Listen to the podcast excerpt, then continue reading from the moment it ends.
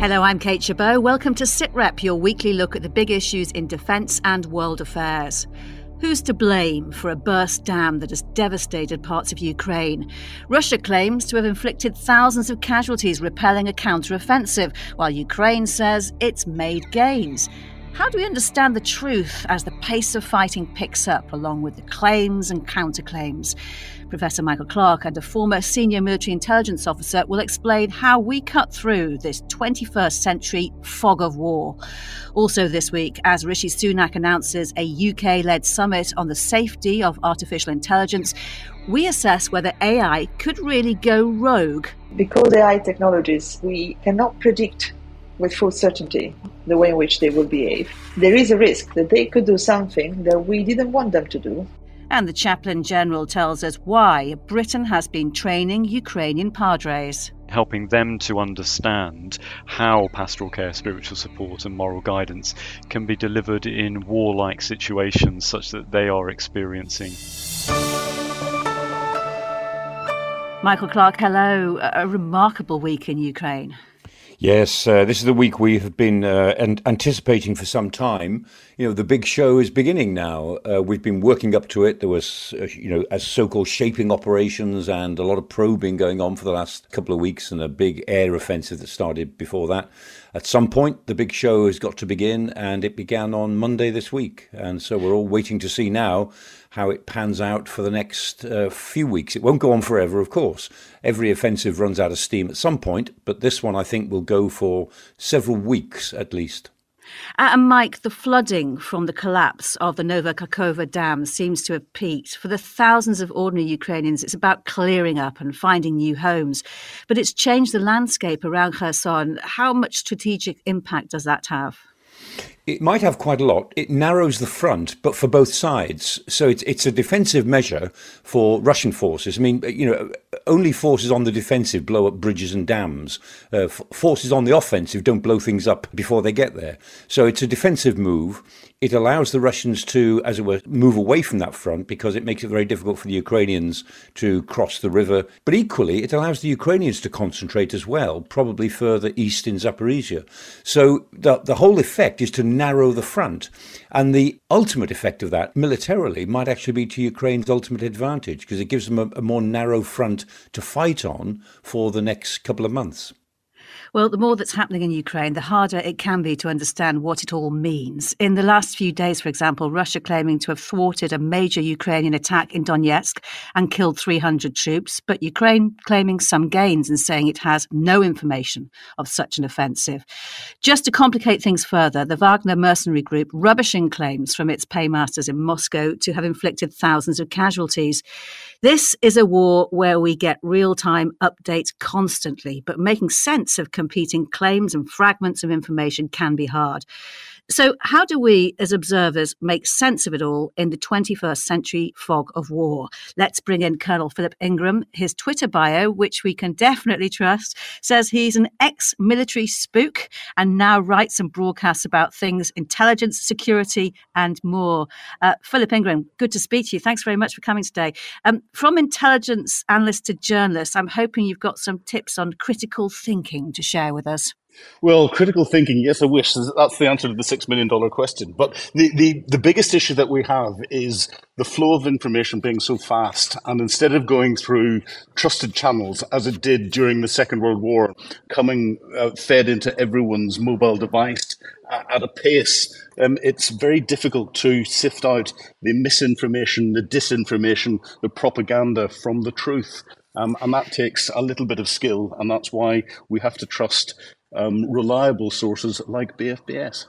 Thank you. Um, and uh, to take an example, for the ordinary citizen waking up on Tuesday morning, they hear on the radio that the Nova Kakhovka Dam has been breached. They look at their phone. There are already dozens of updates on the new apps.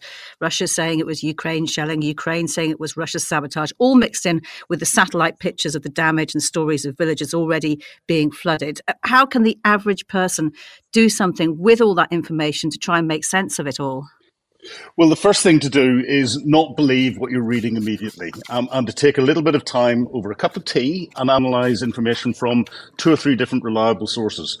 Looking at the history of the information, because this conflict, I class the Russian Ministry of Defense as the Russian Ministry of Disinformation. 99% of what they put out is untrue and is proven untrue. And very early on, you know, I concluded that there wasn't enough information in the public domain to make a uh, decision on what was being provided um, that's there. But you then start to look at capability and intent. From a capability perspective, it would be very difficult for the Ukrainians to get in a position to blow the dam up from an intent perspective, it doesn't match what they need to do. However, from the Russians' perspective, they were in control of it. So it was easy for them to get a capability in place to do that. And they've had the intent to carry out these sorts of disasters for, for a long period of time. There were reports last year of, of Russia mining the dam. But it takes that level of analysis from understanding what's going on historically to understanding the tactics of what's being used, to understanding who's going to get the advantages to be able to really put that uh, into, into proper context. And Mike, this is also, I guess, your everyday as well, trying to cut through everything from a bit of spin to outright lies to see what may well be a big truth hiding in plain sight. Yes, exactly. And what Philip says is exactly right. Don't believe the first thing you look at. Usually, when something happens, whether it's a terrorist attack, even if it's a fire in a warehouse, the early reports are normally not exactly right. When I used to teach uh, research students this, I used to say that the, the, the principle is what I call CVC the first C is corroboration. You know, is there more than one source saying this, and what is the mm. source? The V is verification. Does does one source tend to corroborate from a different perspective. And the last C is the most important context. Does it feel mm. right? You know, you've got experience. Does this feel right? If it doesn't feel right, have a look at the first two things. Look at the corroboration, and the verification. But it does take time, and we all make mistakes, and it pays to be cautious in the first few hours uh, Philip, it's quite difficult, isn't it? Because on the one hand, you want to be balanced and treat each side's statements equally in terms of trust or skepticism if you want to get an accurate picture. On the other hand, we have this moral view of who is right and who is wrong. And we have a much longer verified history of lies from President Putin, as you mentioned earlier, including as many assurances that he would not even invade Ukraine.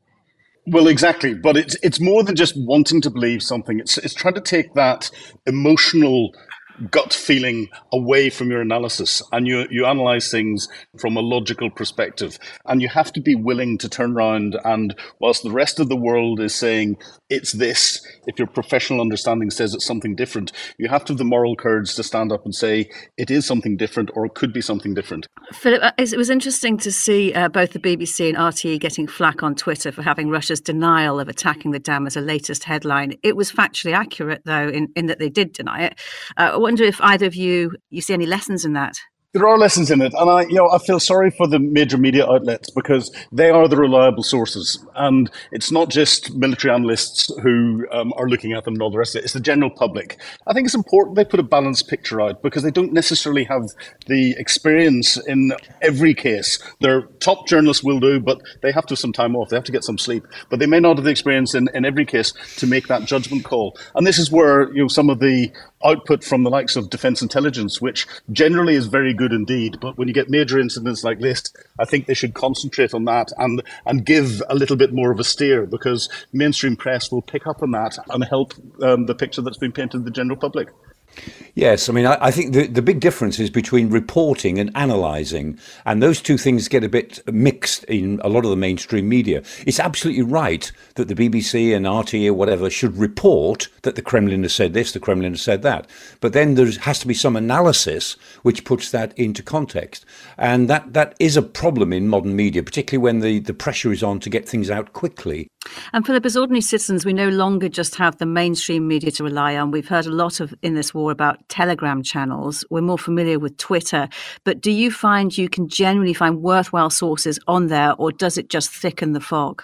Telegram is one of the biggest sources of misinformation, um, and one of the biggest difficulties is the speed of information. However, I use Telegram because I analyze the information that's coming from both sides, and it's interesting to translate the same reports in different ways and see how they're being spun in different ways. But unless you are experienced in dealing with it, unless you're skeptical about the information that's being presented to you, don't believe everything from the outset and put it into context in the same way that Michael has said.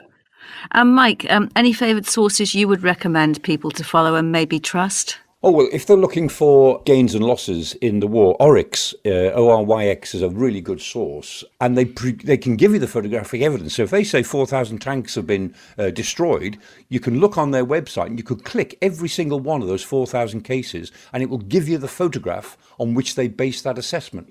Mazar, M-A-Z-A-R, is a very good source as well of, of independent material.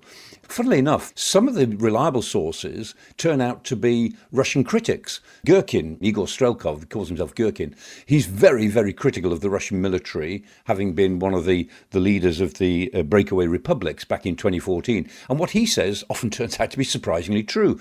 And so you, you end up in this business always trying to build up trust in certain sources. If they let you down, then you just don't trust them as much. And Philip Ingram, which sources would you recommend to trust? Well, defense intelligence, the, the report that they put out on a daily basis is, is generally quite good. I, I, wish they'd put a little bit more um, assessment in it um, and avoid some of the history, um, because what has happened is historical. What is going to happen is is intelligence. But it's the mainstream uh, press outlets because they've generally spoken to people. They've verified what it is that's going on. It may not be completely up to uh, the immediacy of what's going on, but it's not far behind, and it is certainly going to be more verified than anything else that you'll pick up. Colonel Philip Ingram, great to talk to you. Thank you so much for your time today. Right, Let's talk artificial intelligence again for a few reasons. And don't worry, Mike, our AI clones, or should I say clowns, will not be making another appearance. Starting with an intriguing story from a major conference in London. The chief of AI tests and operations for the US Air Force told his audience about a simulation of an AI drone tasked to find and destroy air defenses.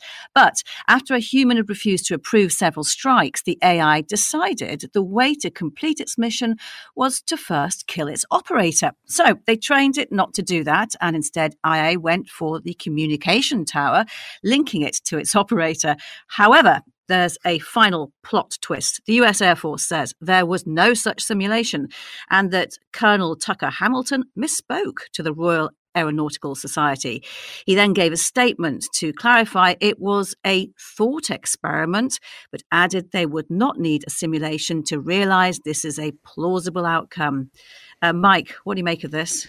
Yeah, it's a real problem. It's a it's a realistic issue because it depends on how high a strategic requirement you give the AI. If you ask AI what is the best way to get a convoy through that is being attacked, the, the answer from AI is that you should sacrifice a ship. You should work out which is the weakest mm. ship and sacrifice it to let the others get through.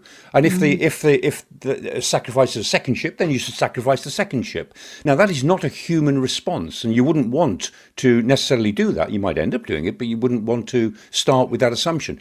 And what it brings out is how high a strategic task do you set the AI at, and how much human interaction do you allow in that process. This was Arthur C. Clarke's idea. Think of the film, the book 2001. It's all about the HAL computer killing the members of the spacecraft that they're on because mm. the HAL computer knows that's the best way to complete the, the mission that, that the computer has been given. Of course, this is part of a steady drumbeat of warnings about the risk of AI going rogue. Also, this week, from one of the Prime Minister's top AI advisors. In an interview, Matt Clifford said AI may not be far off generating bioweapons or cyber attacks that could kill many humans simply from where we would expect models to be in two years' time. Others are urging calm and caution. The Technology Minister, Paul Scully, saying such fears shouldn't stop us seeing all the good artificial intelligence can do. So, how worried should we be? Is AI good or bad? Professor Rosaria Taddeo is Defence Science and Technology Fellow at the Alan Turing Institute and Senior Research Fellow at Oxford University's Internet Institute. I don't think that there is any real risk of any of the sci-fi scenario where you know AI surpasses human intelligence or acquires consciousness of self-awareness. There are risks that AI might pose to individuals in terms of contributing to the use of force in the context of defense. And because AI technologies are technologies that we uh, cannot predict with full certainty the way in which they will behave. There is a risk that they could do something that we didn't want them to do, you know, targeting the wrong target on a battlefield. So there is a risk there, but it's a risk that is as serious as it is more circumscribed to a specific context.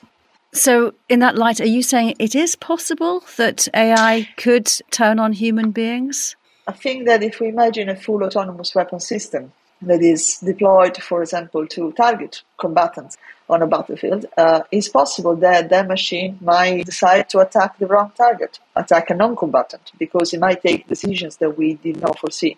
It is likely, as you were mentioning before, that an AI system that is uh, used to launch cyber attacks might cause consequences which are outside the cyberspace, so to speak, that are kinetic and so impact human beings, the analog world around us. So there is that risk, but it's a risk that is much more, uh, let's say, uh, concrete in terms of what can happen in specific contexts.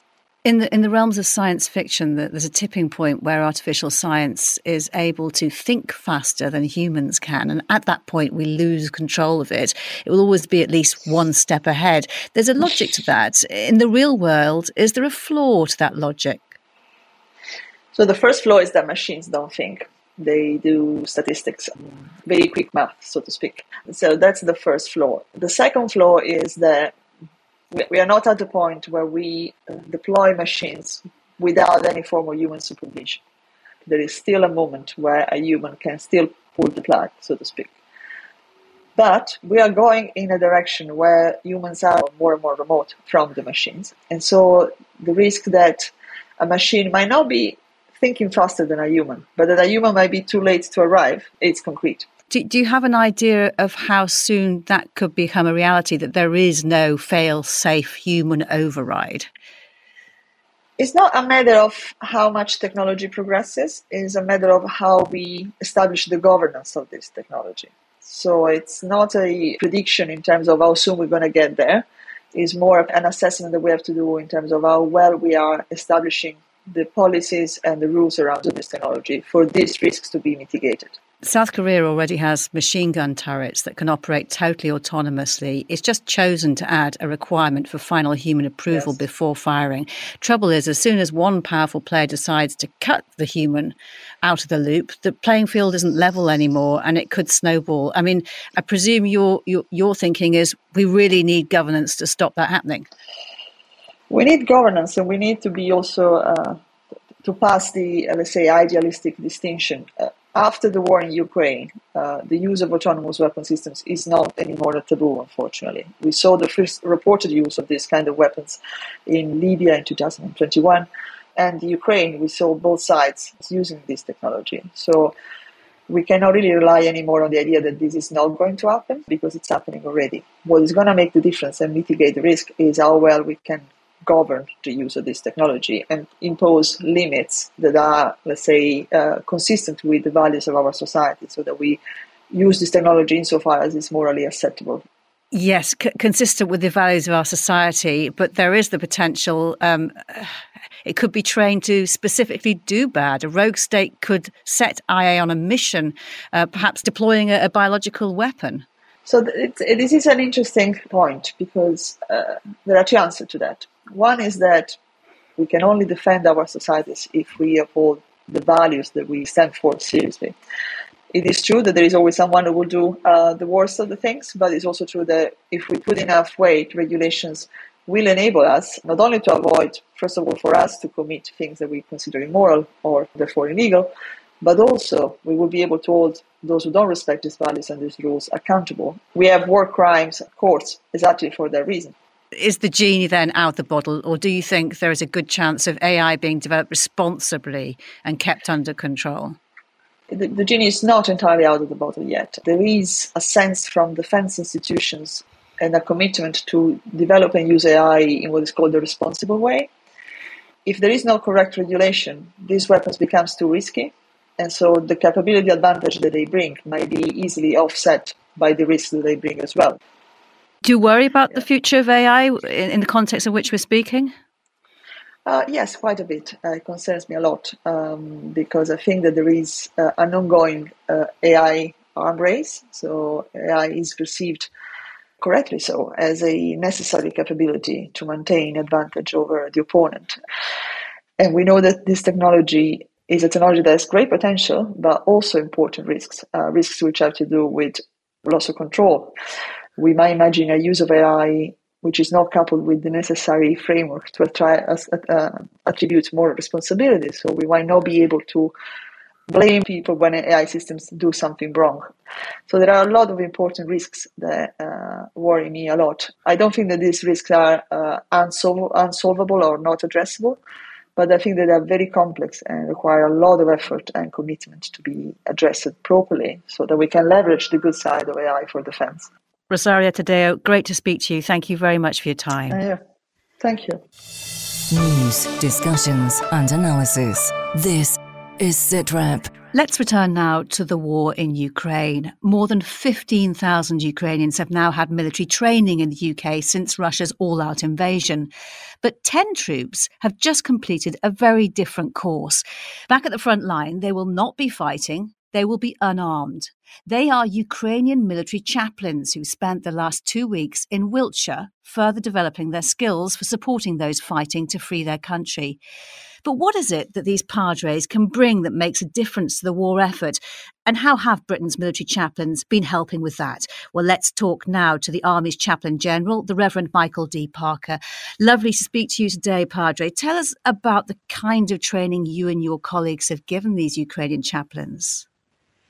Hello, Kate. I guess the first thing I should say is what a great privilege it was for us to be asked as part of the UK's effort in support of our Ukrainian partners to deliver this very specific chaplaincy training.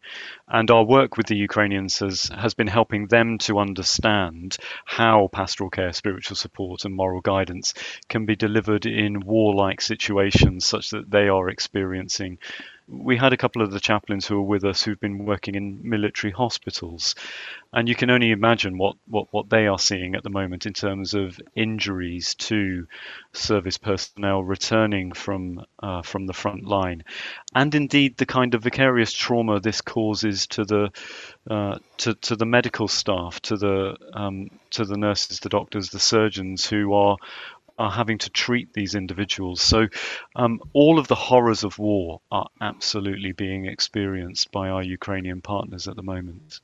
And that value of the Padre support to the individual troops is obvious, I guess. But in the big picture of the war effort, can it make a real difference? Well, gosh, I guess only time will tell on that front. Um, I mean, both but both sides in this conflict have a form of chaplaincy at work, but with perhaps slightly different motivations. The role of a chaplain is to try and build greater strength within the moral component of fighting power. Well, that sounds great as a piece of doctrine. What does that actually mean? It it means being there for people in times of, of great need, if, if you ask a soldier to, to be in a conflict situation, their training will take over, but then there'll come a moment when perhaps they're reflecting on some of the things they've done, some of the things they've been asked to do, some of their concerns from, from wider life, all of which can begin to act as a nagging doubt on on whether what they're doing is is actually the right thing. Chaplains are there to listen to them in those moments, to try and help them make sense of their experiences, and also to remind them that some of the things that they're being asked to do in war are not things that we would normally want people to experience, and and trying to help them understand that this is not a normal thing to do, and that when the war is over, there will be a time when when they return to a new version of normal, when they return to a, a new relationship with the world around them, which is which is not based in in violence. Unarmed, these chaplains will also be accompanying the troops right to the front line. What might they be required to do practically? There are a number of things which we, from our own experience, have been working with our Ukrainian partners in helping them understand. Very practical things like identification and burial of remains, particularly hasty burials where the situation is such that it's it's too dangerous for any sense of repatriating. There's also the practical element of uh, enabling soldiers to say their prayers, to make their confession, uh, and on occasions to be with those soldiers whose uh, whose life is slipping away, to uh, to offer to them the, the ministry of last rites, to pray with them in such in such desperate situations. Ukraine specifically asked you to deliver this training, and there is a much longer history of military chaplaincy in Britain. What is the strategic role for you and your colleagues across Britain's forces?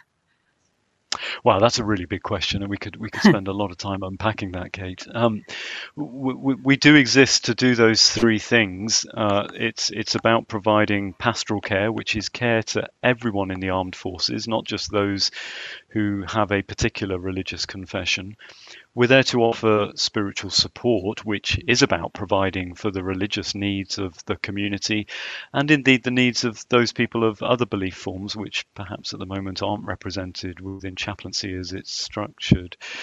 We also try to be um, moral guides, by, by which we mean helping the organisation think about its behaviours, about its own ethical foundation. What is it that motivates us to do what we do? And are those motivations motivations which are good and right as seen by wider society. Um, that's the kind of strategic level stuff we do, but actually, the real soundbite is to say that we exist to care for the Army's people.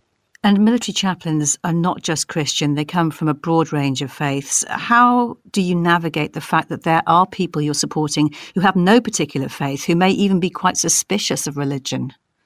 There are plenty of people who are suspicious of, of religion, Kate. There are one or two chaplains who are a bit suspicious of religion as well. We have always prided ourselves on being there for everybody. It is it is religion that empowers us to do what we do. It is religion that qualifies us to do what we do at the moment as chaplains. But but that very much sets the tone of how we interact with people. We we become a sanctuary. We're a trusted space for other people, mm. and I mm. think because of that, it's the religious element which often makes people feel comfortable talking with us. Once they get over the initial, oh gosh, this person's going to start bashing me with the Bible or some other scriptural mm. text, they quickly realise that's that's not really the sort of people we are. We are just genuinely inspired by our faith to want to to want to care for other people and to want what's best what's best for them. And sometimes that does mean helping helping people who who not only don't share our our religious beliefs but actually feel quite contrary to them. That's that's no barrier in terms of receiving support from me or indeed from any of the chaplains in the army. And who provides the support to the padres those 10 ukrainians who've just returned? Who do they have to turn to well, obviously, they're part of a much bigger family of chaplains in Ukraine. Uh, they only formed their chaplaincy department uh, just over a year ago, uh, having been directed to do so by the president. So they're still growing that sense of the support network. But we've shared with them some of our experiences and the things that, that we do to try and look after each other as, as, as chaplains. What kind of frame of mind were they in when they went back? Uh, determined. Uh, I, have yet to meet a Ukrainian here who is not in a very clear and determined state of mind that they are returning to Ukraine to do a job that is desperately needed. And when involved in a war of national survival, that focuses the mind in a way that um, you only have to look into the eyes of a Ukrainian service person over in the UK training to know that they are absolutely driven by the sense of justice that they feel they're fighting for in the defence of their country. Reverend Michael D. Parker, really good to talk to you. Thank you very much for your time. Thank you, Kate. Uh, and Mike, those Ukrainian Padres have returned into a fight that looks like it's going to increasingly test that determination in the coming weeks. Yes, it certainly will.